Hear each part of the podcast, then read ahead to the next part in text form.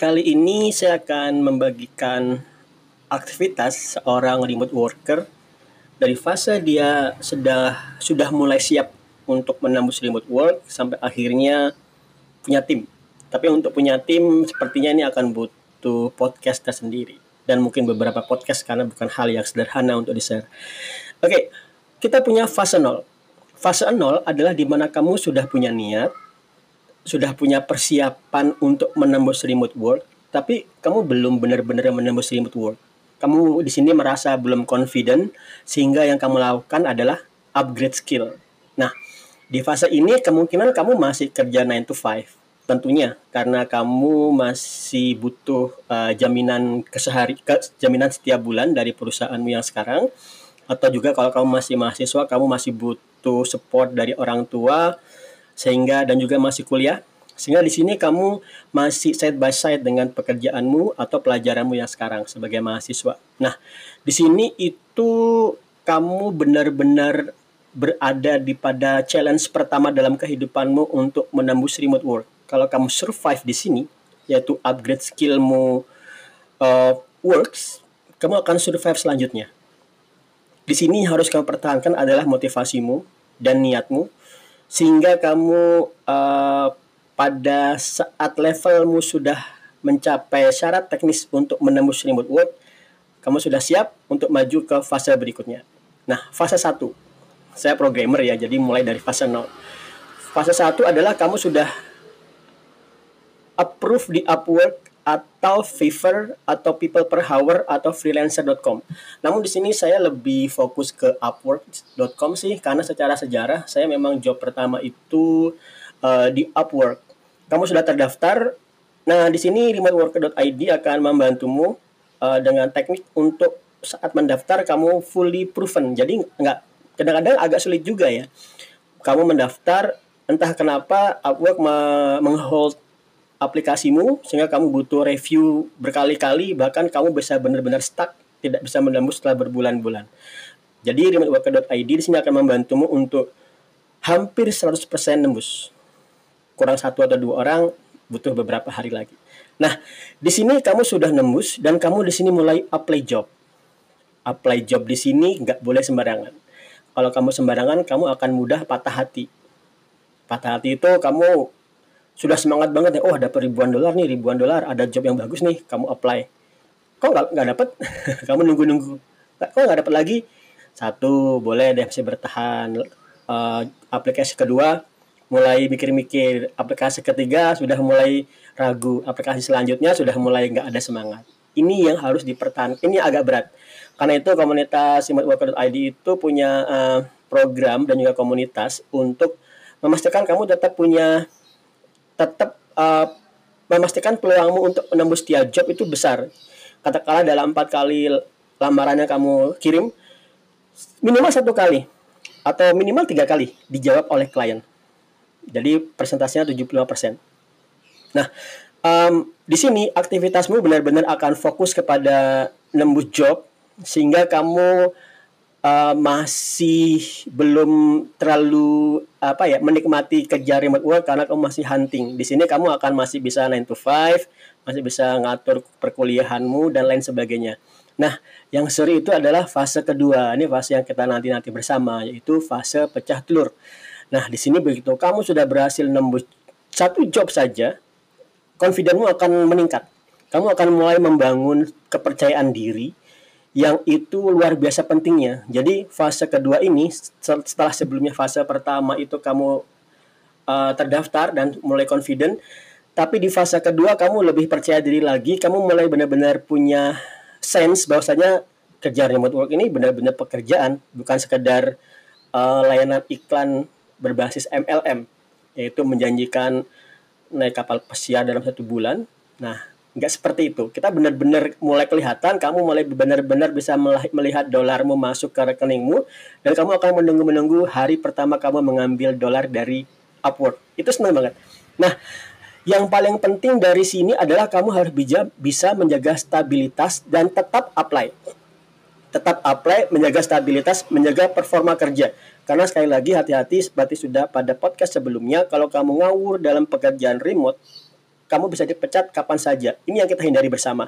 Jangan sampai ini terjadi, karena kalau ini terjadi, kamu akan sulit sulit lagi untuk menembus Upwork karena Upwork itu punya polisi uh, begitu kamu melakukan kesalahan, bukan masalah dipecat ya. Kalau kamu melakukan kesalahan dalam menggunakan platform Upwork, kamu bisa di ban selamanya. Dan emailmu dicatat, MAC address dicatat, dan kemungkinan kamu harus ganti komputer, ganti ID, pakai KTP kakekmu, eh pamanmu misalnya. Nah itu agak berat-berat banget. Nah jangan sampai terjadi hal-hal yang kita tidak inginkan bersama. Um, tetap apply dan jaga stabilitas. Nah, di sini kamu sudah mulai bisa menikmati dan bisa mulai mempertimbangkan kapan resign dari pekerjaan 9 to 5-mu. Yaitu kapan resignnya ini sepertinya saya sudah sampaikan kalau belum saya akan sampaikan di podcast lainnya yaitu kamu harus mulai persiapan untuk resign. Kalau kamu pun nggak resign, kamu harus tetap punya stabilitas untuk mengerjakan kerjaan 9 to 5 dan remote work secara double job.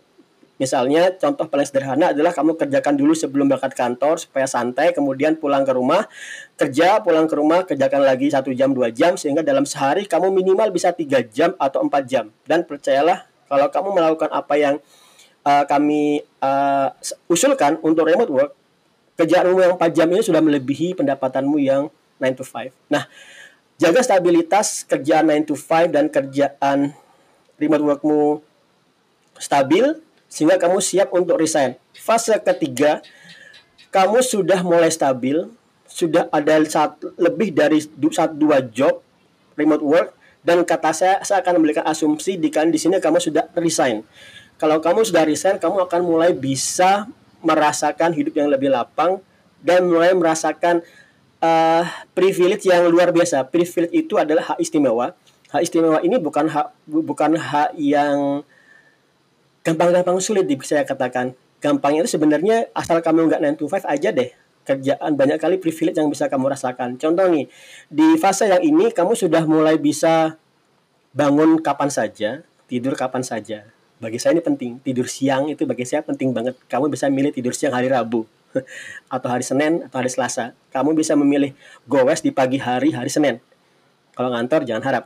Nah, kamu bisa lagi mulai memilih main game main game saya tadi baru main game juga saya streaming di Zanja Gaming saya mulai streaming kamu bisa main game kapan saja bukan berarti selama uh, tetap dalam koridor timing yang disesuaikan dengan remote work karena seperti ini kerjaan remote work itu punya dua kebebasan kebebasan waktu dan kebebasan tempat namun dua hal dua kebebasan ini punya restriksi. Restriksinya adalah kebebasan waktu. Kamu bisa mengatur kapan kamu mulai bekerja, kapan berhenti kerja, tapi kamu tidak bisa memilih kerja dalam waktu yang sesuka-sukanya.